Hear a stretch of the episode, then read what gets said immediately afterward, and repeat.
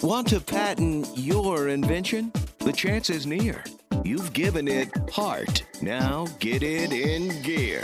It's Passage to Profit with Richard and Elizabeth Gearhart. Good evening, everybody. Welcome to Passage to Profit. This is Richard Gearhart, founder of Gearhart Law and sponsor of Passage to Profit. And this is Elizabeth Gearhart, and I am co host of Passage to Profit and founder of Fireside, which I'll talk about later. And Passage to Profit is all about entrepreneurs and new businesses and our favorite topic, intellectual property. And on our show tonight is Lars Helgeson, who is the founder of Green Rope and also author of CRM for Dummies. And he's going to be talking to us about what CRM is. And in addition, we have Cole Merlino, who's going to be presenting, and Matthew Cristaldi, who's also going to be presenting. Also with us is Ed Madangarari, who will also be presenting. So stay tuned. We've got a great show coming up. Let's get started with IP in the news. I don't know if you realize it, but Apple has never made a folding phone. So the first phones, I don't even remember who did the first phones, but Apple has now filed a patent for a folding iPhone.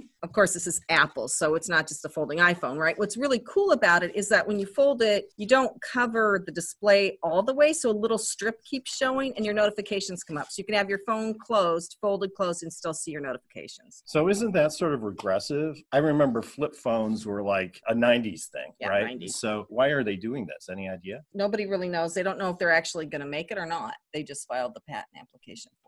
So okay. Well, maybe something to just look forward to. maybe just to block competitors. Who knows? Who knows? Who Okay. knows? Okay. Also, for our patent palooza, we're going to talk a little bit about intellectual property and artificial intelligence again. And I'm quoting here from betanews.com uh, an article by Ian Barker. And he is quoting uh, Royla Gahafi, who's the executive director of Think Tank. And he says that it's time to come to grips with market trends in AI. And many ignore the fact that intellectual property, IP, can fundamentally restructure the economic dynamics between companies. So that's, you know, pretty profound. He says, indeed, IP is the currency of the knowledge-based economy. I love that. I love that. Yeah, well, you picked out that thing for me to read. IP read. is the currency of the knowledge-based economy. Right. And patents provide innovators with the ability to commercialize their inventions, paving the way for business success. So it really is the case that as we move to a knowledge based economy, intellectual property becomes more and more important. And he says also, one last quote, equally patents can allow a company to make substantial savings in R&D when using the IP of others. It's really interesting to think that through intellectual property, companies can gain cost savings and also competitive advantages because lots of times if you take a license, that means that your competitors can't use the technology unless they also get a license. Some very forward thinking thoughts here, and artificial intelligence is clearly becoming more and more important in the tech world, and IP is continuing to play an important role in that. So- Right. He also points out in his article, Ian Barker does, that Samsung dominates the AI space with over 5,000 patents worldwide, and IBM and Tencent have just over 2,000 each. So a lot of people think patents aren't important in tech, but apparently these guys do. The interesting thing about intellectual property and tech patents is that anybody who has a good idea in tech can write and prepare a patent for that. So, whether it's an individual entrepreneur or a small company, building an IP portfolio can be defensive. It can protect your technology from being stolen by other competitors. And it also gives you the ability to license that technology if that turns out to be a practical and viable business strategy. So, we never talk about articles that are negative about intellectual property on the show, by the way. So, so, So- there are a few out there, but we don't pay attention to those. So, Without further ado, we will take a break. And when we come back, we will have a very interesting discussion with Lars Helgeson. You are listening to Passage to Profit, the Inventor Show on WOR 710. There's never been a better time to start your own business. The opportunities are infinite and only limited by your imagination and enthusiasm. At Gearhart Law, we believe the most successful companies all have one thing in common. They start with a solid foundation first. Gearhart Law has years of experience protecting entrepreneurs, ideas, and brands using patent, trademark, and copyright protection. So if you have a new consumer product, a new software application that you're planning to build or sell, or a brand or company name that you want to protect, contact the experts at www.gearhartlaw.com. Our professionals will create a custom strategy designed to fit your needs and your budget. All of our attorneys are passionate about protection, licensed and qualified to represent you before the United States Patent and Trademark Office. Don't start your project without calling us first. Visit GearhartLaw.com. Together, we can change the world. Visit G E A R H A R T L A W.com. This ad has been read by a non attorney spokesperson. Now back to Passage to Profit. Once again, Richard and Elizabeth Gearhart. And with us this evening is Lars Helgeson, the CEO of Green Rope. Lars is a pioneer in email marketing and also has written a book, CRM for Dummies. His favorite quote is If it isn't in the CRM, it didn't happen. So I think that's a little bit of an overgeneralization, but maybe Lars can explain himself. Hey, Lars. How you doing? I'm fascinated. I've never met anybody who wrote a dummies book before. I think you have to be really smart to write for dummies, right? uh, I don't know. there might be some people who would debate that. Um, it's hard to, to take things that are complicated like CRM and distill them down into simple concepts. But the idea really is that if you own a business, you should have a CRM and everything that you do in your business should be logged and tracked and managed within that CRM. For our listeners who are unfamiliar with the term CRM, could you explain what it means? CRM means different things to different people. And so if you talk to some people that have been in sales for a really long time, they'll think of a CRM as a sales tool. It's a thing where if you're a salesperson, you put in your notes and say, Well, I talked to Joe today and this is what we talked about, and you might be able to buy our thing today or tomorrow. And you know it's sort of a, a, way to log those kinds of conversations. So it's but a program that allows you to enter data about prospective clients or customers and then it allows the user to keep track of activities around those. Yeah so that's the old school way of, of describing crm that's the way crm was originally figured out as a sales tool and it's been around for 50 60 years as a concept and as software. But crm customer relationship management the way we look at relationships in business has changed a lot since then back in those days there was no social media there wasn't email websites all those things. Everything was just you take notes. Now when you're talking about a relationship between a business and a lead or a customer it can be the salesperson but there's a good chance that there was a lot of interaction before they even talk to anybody in your company. They were probably on your website. They may have seen ads that you put up. There may have been blog articles written about you. All the videos i mean there's all these different ways that people can learn about your brand and if you're not able to track that information, you have no idea what sort of message they're getting. And you can't reach out to them and manage that information in a way that helps you be more effective at marketing to them. So that sounds like a lot of inputs for a single software system. I'm imagining that it takes a lot of effort programming to make all of that happen if you're an early stage entrepreneur and maybe you don't have sophisticated email campaigns, maybe you just have a website and maybe a few social media accounts, does a CRM make sense? It does. It does. And I'll tell you why. Because there is a term called technical debt. That comes from the idea that if you have different software that you're using to manage those different things, so say you use Google Analytics Maybe you use a spreadsheet to keep track of different people. Maybe you use a different email marketing program. At the very least, maybe three different pieces of software. Each of those pieces of software is gathering information, gathering data that you're going to use. At some point, you're going to want to combine those things and figure out well, should I send an email to the people who visited this web page? Or if I'm going to drive people to this website, how much does this impact our actual sales? In the very very beginning you may not see that as something that's really that relevant or important but as your business starts to grow and scale you're going to start to get different software that you're using and if those pieces of software don't talk to each other you get what this technical debt is meaning that you're gathering all this data it's sitting in a separate piece of software and you can't use it anywhere else. So what commonly happens in businesses and this is where it comes into entrepreneurship and leadership if you are a weak leader, you are going to let your people determine what software that they're going to use solely because they like it. The expression that we call that is the inmates running the asylum. so if you have a junior marketing person or an intern or someone who comes in and says, Well, I know how to use this thing and this is what I want to use because it's awesome, then that's great for them. But then you, as the entrepreneur, the leader, the manager, have to figure out, well, what do I do with that data? What happens if this person leaves? How does this play with the rest of our system and the data we're gathering?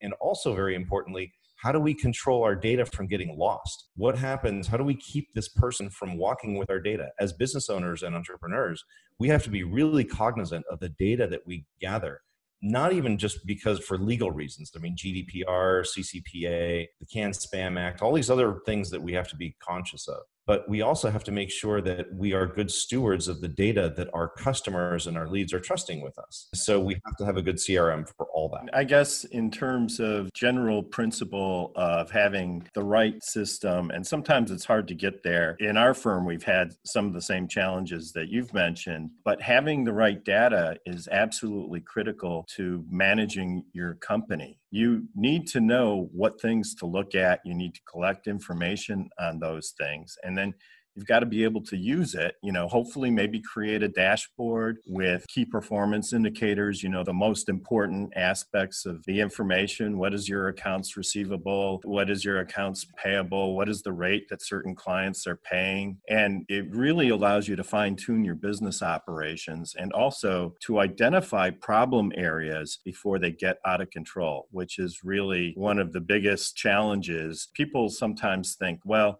this just came out of left field. And then you go back and you look at the data for six months and you know, if I had looked at this, I would have seen this coming long before it was an issue. So, Lars, I have to ask you a question. It sounds like what you're saying to me is that my perception of what a CRM would do is just a tiny fraction, and that CRMs today are much more robust. Can they actually keep track of your social media as well as everything else? All the above. So, your CRM should do all of those things. Now, the important thing to remember is that when you pick a CRM for your business, don't pick the software first and then try to figure out how to make it work. Don't put the cart before the horse. Think about what you actually need the CRM to do. So I break this down into three components. The first is to understand your market know who you're selling to. Now, as entrepreneurs, business managers, whatever, we all have to know who our target markets are. So go through that exercise with somebody who's good at marketing, figure out who your buyer personas are, and just know who you're selling to. The second part is to understand process do a customer journey map. If you're not sure what a customer journey map is, we have a free tool called journeyflow.com that you can use and just sign up and play around. It's a drag and drop thing. But if you don't use that, use something. Put a bunch of sticky notes on a whiteboard, whatever. Figure out what the sales process is like from the earliest stage of how they find out about your brand, how do they go through the process of getting more information and then becoming a customer and then after they're a customer don't just give up on them. How do you turn them into advocates for your brand? The last part is understanding your data model because to support all of that, you're going to have to track. So, as you do your customer journey map, you're going to have to make sure that there are going to be some places where you might drive people to your website, you might drive them to your social media, you might drive them to, you, you may send emails to them, you may send text messages, you may do phone calls, whatever that is all of those things should be tracked in your CRM. So all of that has to be figured out before you even think about a CRM. And that again comes back to strategy. If you're a business owner, you're a manager, you're a C-level executive, whatever, you have to understand all of those things first and then figure out what you want your CRM to do. If you're an entrepreneur though, you know, you have your choice. Every business is different. And so you have your choice between going and picking an off the shelf type of CRM system that has some customization or you can have a custom package built and you know live through the nightmare that that is. It takes a lot more time. It can be more expensive but if it's done right it may be more tunable to your business. So how does an entrepreneur decide whether to go with an off the shelf system or have something custom made? There's always going to be some amount of customization with any CRM because every business is different, right? I mean, the way you sell things is different than, I mean, even in law firms, how you sell and present your message is different. Mm-hmm. What your sales process looks like is different from other law firms. That's why we do the exercise first to look at what your sales process looks like and who you're selling to and the data you need to store so that you can go and figure out what do you want your CRM to do then you go and you look at CRMs and you say, okay, how easy is it for this CRM to do what I need it to do? If you're hiring developers, you might as well just take a bunch of your money and flush it down the toilet because the more money you spend on developers, you're not a software development manager. What you need to do to manage software development is nothing like managing a law firm. And, and I would say that's true about anyone in any kind of business. If you're in manufacturing, whatever you're doing, if you're not in software development, don't get into software development. Trust me, it's hard. right now, I'm actually looking at social media scheduling software. Now, would a CRM have that or would I want something that integrates with the CRM? If you're looking at that, and you want to have a CRM too, how would you go about approaching that problem? Well, keep in mind uh, the CRM is used to manage relationships, right? So if you're just broadcasting on social media, you're just posting stuff, right? So where does that go in your relationship with, say, a lead? Right? You don't really know until the lead interacts with you. Right. Then you want to have that data get pushed back into your CRM in some way. A lot of ways you can do that. There are third party integrations, Zapier, PieSync, other tools that you can use to pull that data into your CRM. So you would actually suggest then that I do use a scheduling software, but then find a way to integrate it with the CRM that I use. Mm-hmm. Yeah, it's very simple, really, really easy to do. We want to use software to automate stuff so that our people can do what people do, which is really manage relationships be on the phone put in that special touch that special flair that makes the customer feel like they're actually valued and not just part of some giant machine. Tell us about crm for dummies. What motivated you to write a dummies book well, it's a lot of work. So I'll tell you that. It was a year to build to write that. Mm. How do you start the book? Like what are some of the things that you discuss in there that people would need to know? Well, you really have to take a, a look at it from a business perspective. It's not uh, again, CRM is not uh, just a technology. It's not a piece of software that you use. It's a way of running your business. It's a culture that you build. And so you have to take a step back and I'm sure you've all heard the expression working on your business instead of working in your business it's one of those things that we as entrepreneurs have to really be conscious of so that we don't get sucked into the day to day and never take that time to step back and take the 30,000 foot view of what is our business? What do we do? Why are we doing it? And if you can take that step back and think about why you need a CRM, what are you going to use it for? What's the value that it's going to bring? And it, it really is a much more fundamental question about how are you running your business? What are you doing to manage your people your sales cycle? How do you how do you do all of that? So once you take that step back and then you just see crm as a tool to implement what you want to have happen just to, to keep all that information together and, and tracked in one place it becomes a less intimidating thing because we all know how to manage relationships. We all have relationships in our lives. I mean, we're humans, we're social animals. That's what we do.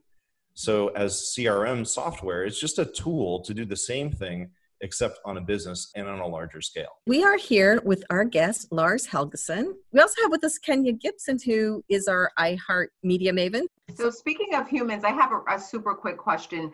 Are there certain personality types that like adhere better to the usage of CRMs over others? Because I feel like I work in radio. I'm not really sure what personality type I have, but radio people are typically like we're kind of all over the place and managing a million things. And then when you put us in front of a system and you're like, okay, now log all that, it kind of makes my head want to explode. So, like, are there certain personality types that take better to systems? And for those people like me who struggle with something like a CRM? What are some ways to kind of overcome that? That's a really good question actually. It's it's very important to understand the human element. And it doesn't matter if you're using CRM or any other piece of software or any other relationship, right? Your relationship with every human that you know is different. Just like every interaction between every user of CRM is going to be different because your personality is different than mine, is different than your managers, than your coworkers. Everybody's different. It's like any relationship you have to feel like you're getting your needs met. And the way to do that is to listen. And so if you have a team that helps you organize your thoughts, your data, the things that you do every day, they should be listening to you. And the CRM should reflect using software in a way that helps you be effective. So you think about the things that you do every day and how you want to track all of that. Your CRM should help you do that. And if it doesn't, talk to your management see if you can change the crm and the way it works so that it works for you and if it can't think about getting a new crm your company is built on relationships relationships within the company between your employees between you and your leads, between you and your customers. And sometimes the concept of customer doesn't always mean like I'm going to sell them a thing, but you have these interactions with people. So they may be people you know in the press. How are you keeping track of all that information? How is that something that you can make easy to do? And how can you automate things? If you're doing the same thing every day, a lot of salespeople, they say, Well, I want to sell this thing. And then they're going to send these emails and they're trying to wait and they're listening, they're trying to time everything if you're doing this every day, you're going to drive yourself crazy. Use software to automate things and make things easier for you. Great advice. And we'll be right back with Lars after this commercial message. What are entrepreneurs' most valuable assets? Their passion and ideas. We can't protect your passion, but we can protect your ideas. Trust Gearhart Law to protect your ideas with premier patent, trademark, and copyright services. There's never been a better time to start your own business. Contact us at gearhartlaw.com. At Gearhart Law, we have years of experience protecting entrepreneurs' ideas and brands using patent, trademark, and copyright protection. So if you have a new consumer product, a new software application that you're planning to build or sell, or a brand or company name that you want to protect, contact the experts at Gearhart Law. www.gearhartlaw.com. Don't let the wrong protection strategy ruin your business. All of our attorneys are passionate about protection and are licensed and qualified to represent you before the United States Patent and Trademark Office. Don't start your project without calling us first. Contact Gearhart Law on the web at G E A R H A R T L A W dot com. Together, we can change the world. This ad has been read by a non attorney spokesperson. Passage to Profit continues with Richard and Elizabeth Gearhart. And we just had a great discussion with a CRM expert. So if you missed it, then listen to our podcast. We also have with us Kenya Gibson, who is our iHeart Media Maven. We have three incredible presenters with great products coming up. But before we get to them, I'm going to tell you a little bit about my company. I talk about it every week Fireside. It's a video directory of small and medium sized businesses. And I've been putting people on it. I started out in a very narrow niche and then I made it just all small businesses just to get proof of concept for now. So every kind of business can come on. And as it grows, I'm going to probably split it into different sites based on the business types that it's more specific. But right now, I want to make it the Wikipedia of small business on video. That's my goal. So I interview people on Zoom about their businesses, let them talk about themselves and their businesses. And then I put the videos on my YouTube channel and on my website. And it's growing, it's a lot of fun. I definitely need a CRM right now. I am going to buy the book and figure out what will work best. And um, it's going strong, and I'm having a lot of fun doing it. So now, without further ado, here is something that I wish that I had had for many, many years and will probably buy at some point in the near future. I want to introduce Cole Merlino with the U Stand. Hi, Cole. Thank you guys for having me on the show. This is great. Um, so, yeah, my name is Cole Merlino, and I'm the co founder of the U Stand. A little overview of what the U Stand is, or the problem that we are trying to solve with the U Stand, is I'm sure if you've been to the beach, you've seen flying umbrellas. So you stick your umbrella in the sand, and then a gust of wind comes, and next thing you know, you're chasing your umbrella halfway down the beach. So this was the problem that we were trying to solve here. How you kind of use the U stand is that it's a seven gallon bucket. So before you go to the beach, you pack all your towels, your sunscreen, football, frisbee into the stand, and then we include a shoulder strap. So you throw it over your shoulder, head to the beach, and then once you get there, you fill it with weight so we recommend using, you know, like sand or water to fill it with weight to make sure it's really sturdy. And then you stick your umbrella through a center tube that runs through the bucket and out the bottom. And you tighten the screw and you have shade anywhere. You can use it in the backyard, the pool, the beach, concerts, kids' sporting events, really anywhere you need shade. I think this is a real contribution to beach going. And all of us beachgoers, thank you from the bottom of our hearts for this. How did you get this inspiration? Um, so my father was the one who actually came up with the idea. So it was about a few years ago. One summer we were hanging out. We call it a beach in Pennsylvania, but it's more of a lake with like dirt and rocks as the sand. So um, my dad my mom were trying to stick an umbrella in, and the dirt and the rocks wouldn't really hold the umbrella.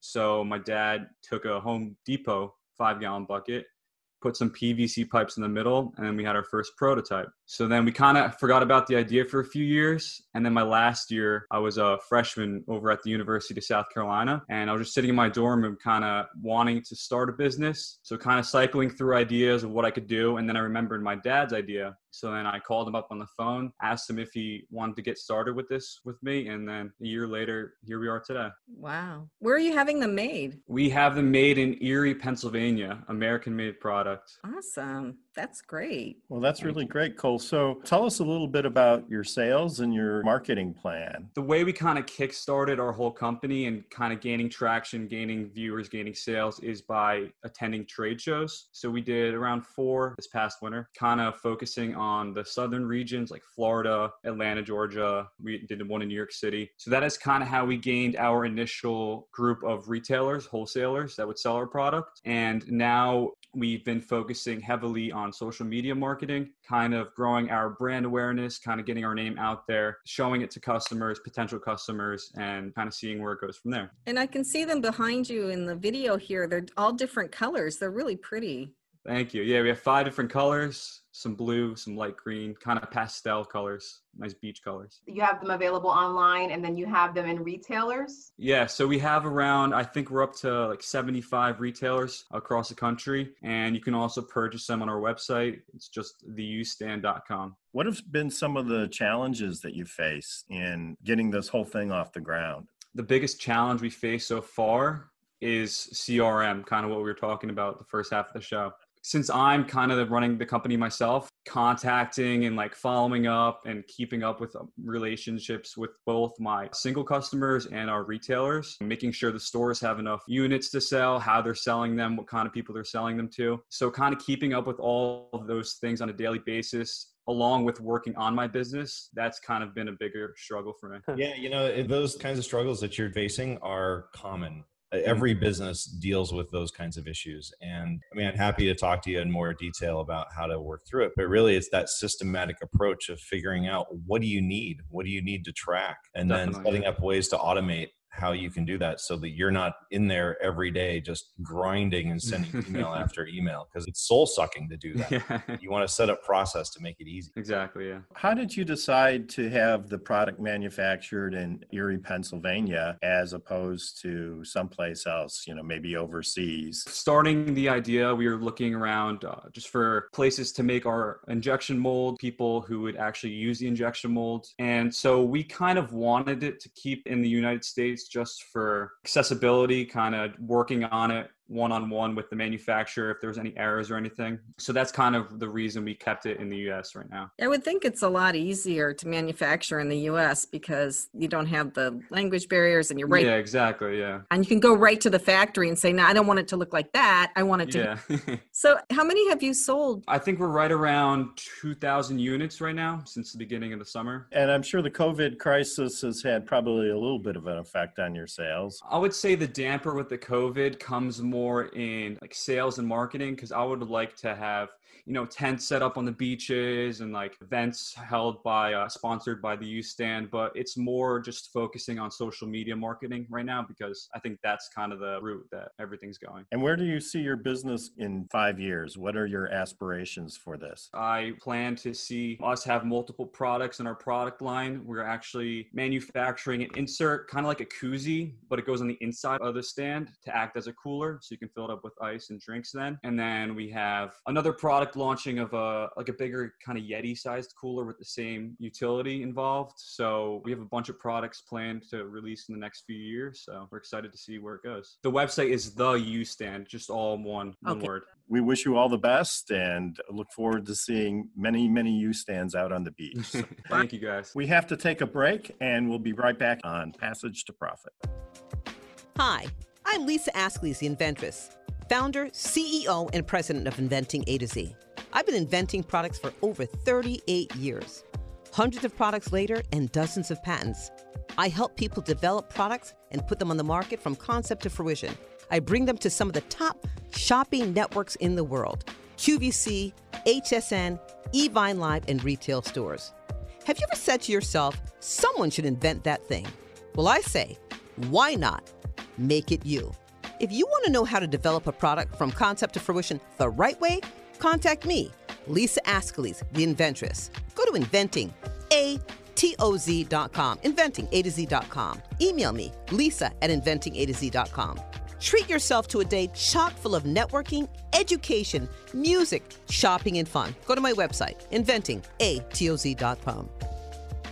Now back to Passage to Profit. Once again, Richard and Elizabeth Gearhart. Our next presenter this evening is Matt Cristaldi from Ribbit. And Matt and I go back a little bit. We initially met at the New Jersey Venture Conference mm-hmm. several years ago, and he has some updates for us on his projects. Thank you. A lot has happened since the last time I appeared on the show. You know, right when we talked, we were in the middle of fundraising a small round to hire a development team. We successfully closed that round. We hired a dev team, pushed out our product so Ribbit is a platform that's bringing sustainability and efficiency to the restaurant industry. And we're doing that through a restaurant review app for customers, now available on iOS and Android, and a B2B marketplace to connect restaurants with local farms and other local suppliers to make to build resiliency within their business. We have taken a hit. Um, the whole restaurant industry has taken a hit. But when we launched in December, I mean, we were growing. We were averaging four users per day with zero dollars in marketing and advertising. We were growing all over the country. We had 40% active users. And then once COVID hit, everything just went dark. So since then, we've continued maintaining relationships with some of our restaurant partners. And we ended up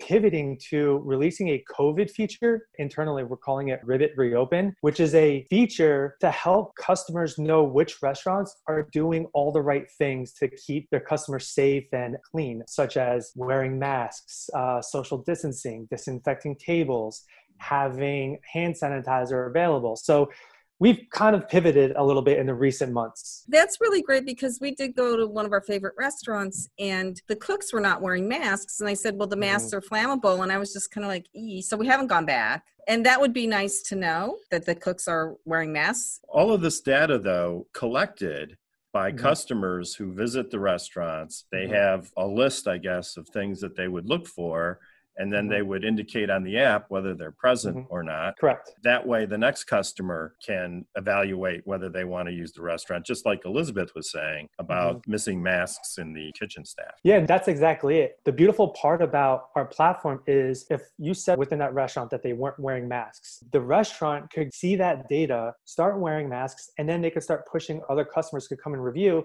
and they could see that their clientele on the app is improving. So, hey, in the beginning, they weren't wearing masks, but now they are, and they're recognizing that their customers are worried. This kind of improves for two standpoints. One, you know, you just alluded to that, hey, we went there and we didn't return. That is a notion within the restaurant industry that's hard to overcome. And it ties really well with CRM. Only 14% of customers ever go back to restaurants. Subsequently, as of May, 68% of Americans were fearful of going back to restaurants, and rightfully so. So we built and we pivoted this platform to help give customers that confidence of knowing that their local restaurants are looking out for the health, are doing things right, and are doing things according to their state and local guidelines. So I have a quick question. So they're going to get mm-hmm. like a Ribbit rating, right? These mm-hmm. restaurants. Mm-hmm Mm-hmm. And so is it similar to how, you know, how the city grades the restaurants in New York City? So like restaurant, you get an A, you get a B. Like, is it mm-hmm. going to be set up similarly? Because I would feel like if I could see that data like electronically um, based on the current circumstances, that would definitely help me get over the fear of mm-hmm. going back out to eat. Because a lot of times you don't know where a restaurant stands rating wise until you go there physically. Um, that's something that we've been working on. And so we've been trying to figure out, you know, we don't want to be associated as a accrediting agency or accrediting body. We want to just provide information as a guide. But what we just started doing is printing window stickers for our restaurant partners that they can access the information. So it's kind of like having that grade where it's like, hey, we are Ribbit friendly. We are working with this company, Ribbit, that's all about safety and sustainability. Check us out. But on the platform, when you go in and you see that specific information that Richard was talking about, you just see icons like, hey, like a little hand sanitizer icon. Hey, this restaurant uses hand sanitizer. Cool. That's great. That's good to know or this restaurant doesn't use hand sanitizer. It's just a useful guide of information using icons. So it's nice and friendly. Like Matt said, the CRM plays a role in all of those relationships. Every restaurant is struggling to rise above the noise, both of COVID and the way business has changed. And those relationships are changing. It's no longer a matter of how you walk into the restaurant because a lot of people aren't walking into restaurants. You have to find other ways to market. Same issue that Cole had with going to trade shows. People aren't going to trade shows. So how do you reach out to those people? And that's what you need to use your CRM, your marketing. You need to be able to track the various ways that people are reaching to their customers. And so when Matt's able to show a customer how their involvement with Ribbit has driven them this much revenue, and he can show it with actual data, then you've got something that really is going to open up the minds of those restaurants. And so, if every restaurant were to, with say a, a Grubhub order or an Uber Eats order, include a little card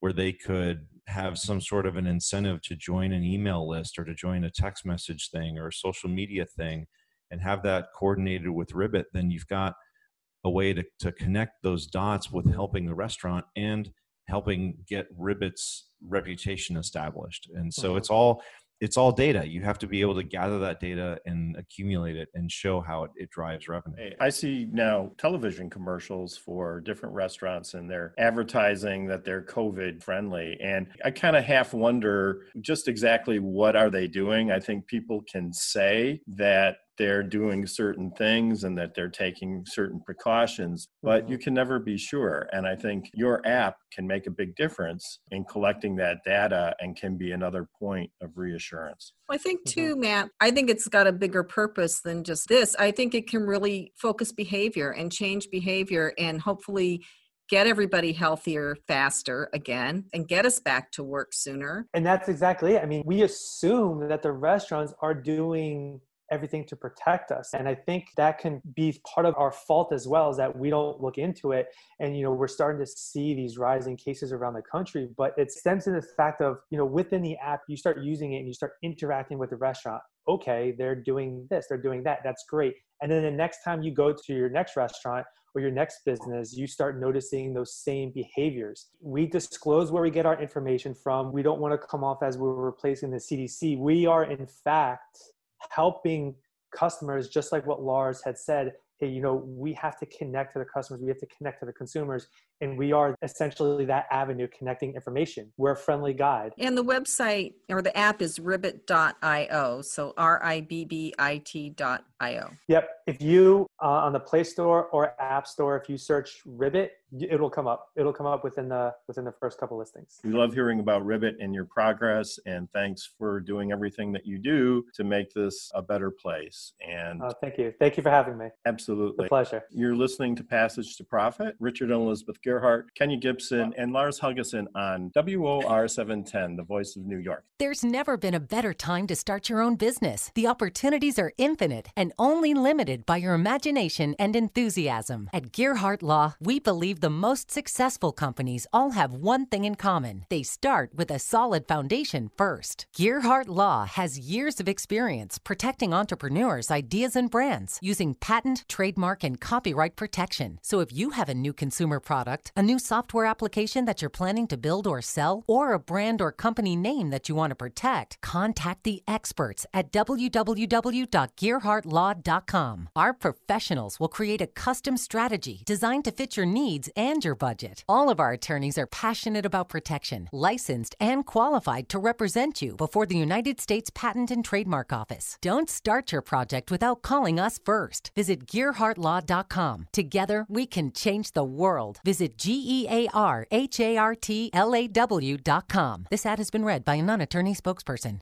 Passage to Profit continues with Richard and Elizabeth Gearhart. If you have missed the beginning of the show, you're just tuning in. The podcast will be out tomorrow. You got to listen. There is some really good stuff on here. I, Hey, What's amazing is how CRM, customer relations management software, can really touch every entrepreneurial project that we've talked about so far. I think it's important to entrepreneurs, business owners, that getting the data is really important. And you can do a lot of great things with that. And managing your marketing, your sales cycle, incredibly important. Right. So our final presenter has another really cool product. I really like this. I went to his website and not only that, but if you want to see a beautiful website, and they designed it themselves. Anyways, without further ado, I would love to introduce to you Ed Madongareri. Absolutely. Thank you so much for having me. I'm the CEO and co founder of Moon Ultra. Picture you've ever been in a scenario where you're trying to take really good photos or video or get on a video chat with a friend. When it's daylight out, it's perfectly fine. You can get a window and you can get really great lighting.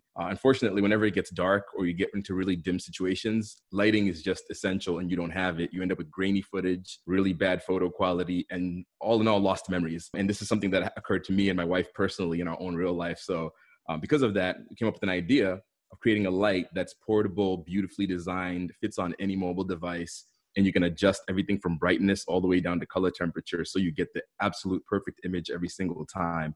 Uh, and it's called the Moon Ultra Light. The product is really small, it fits onto your device. And beautiful thing about it is because you can touch it, you can actually start to control it very simply and activated and switch between temperatures and tones. And we really focused on design to make sure that people, when they have it, it feels like something that's just special on your device and, and not clunky or not ugly and makes you feel sort of like I don't want to pull this thing out in public. I want to actually use it and create these amazing moments. So that's what we've created, and it's available actually right now on, on the market. So I love the name Moon Ultra. That is just so cool. How did you come up with that name? When we were coming up with the naming convention, you know, we speaking of CRMs, right? We we spent a lot of time just organizing a lot of information from customers uh, or potential customers in the days when we were iterating. Um, and one of the things that came to mind for me was that I have a background in cinematography and, and I know light. So people would always ask me all the time, hey, how do I get the photo that you got or the video that you got? And I'm just like, well, use the daylight. Sun is the best source of light during the daytime, so you can use that. And then as we were creating Moon, I was like, well, what's the best source of light at night? Moon.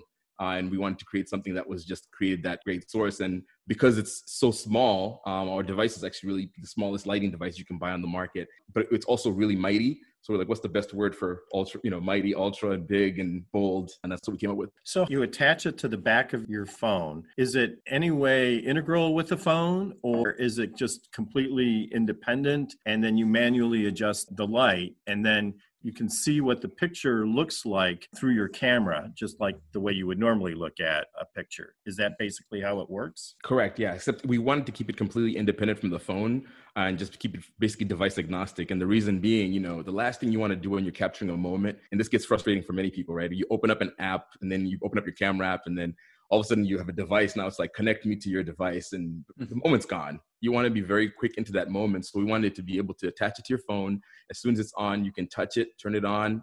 It'll preset and save your adjustment from the last adjustment that you set and then get your moment and then move on from that moment. But because it's also detachable let's say you know we're talking about restaurants earlier with matt and you're in a restaurant and it's super dark and you're seeing this amazing meal that the chef has prepared in front of you and you want to get that awesome food photo you're not going to take out your phone and pull your flash out because one, it's going to be so disruptive to the people around you and you're going to look kind of crazy. so with our product, because it's so small, you can take it off, hold it above your food, adjust the light exactly as you want, take your camera and take the photo and get back to eating probably in about 40 seconds. And then that's the best part about it is you're not going to lose any of those moments as they come up, but they're always going to look amazing because when you once you lose the moment, there's no going back to it, right? You go back to your photos later in the day and you're looking back that day and you're like, oh man, I wish I'd gotten a better photo of this. You can't recreate that. That once in a lifetime expression, yes. Yeah, well, there's another aspect to this that I just love. So Richard and I are here and I'm under a light and we've got a ring light pointed at us and I don't have the filters on it, so it's really pretty annoying.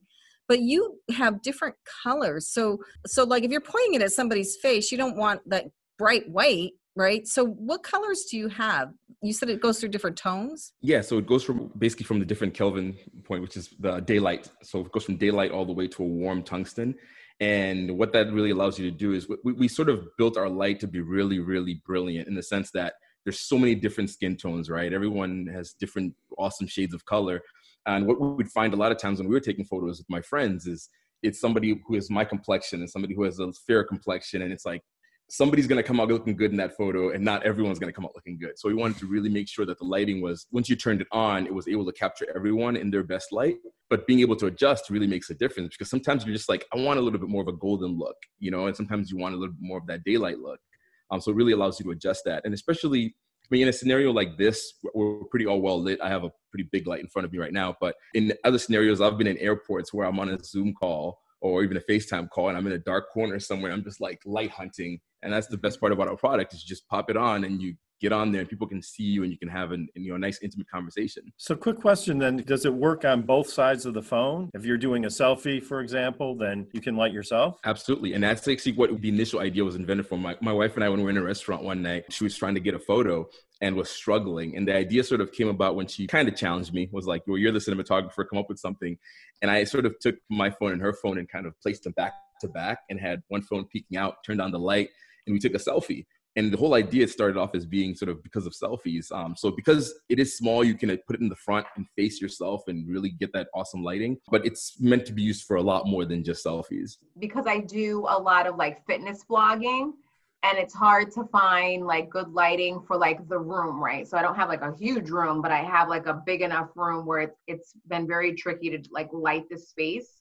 What would you recommend from a lighting perspective? Like, is this something I could use for fitness blogging like i i usually will use my phone but sometimes i also use my laptop because it's just easier to go like live from my laptop than it is like my phone sometimes. So what recommendations would you recommend? And then i guess my other question is do you see yourself expanding the line so that there's more product options available for like bloggers and people who might need a larger setup when it comes to content creation. So our light, because it's small, it's really meant for that sort of smaller use or smaller space. I mean, the space around you and and items around you. So it's not going to fill a room per se. But if you're in a dark environment and it was completely pitch black, you turned our light on, it actually lights the entire room. So it's really, really that bright.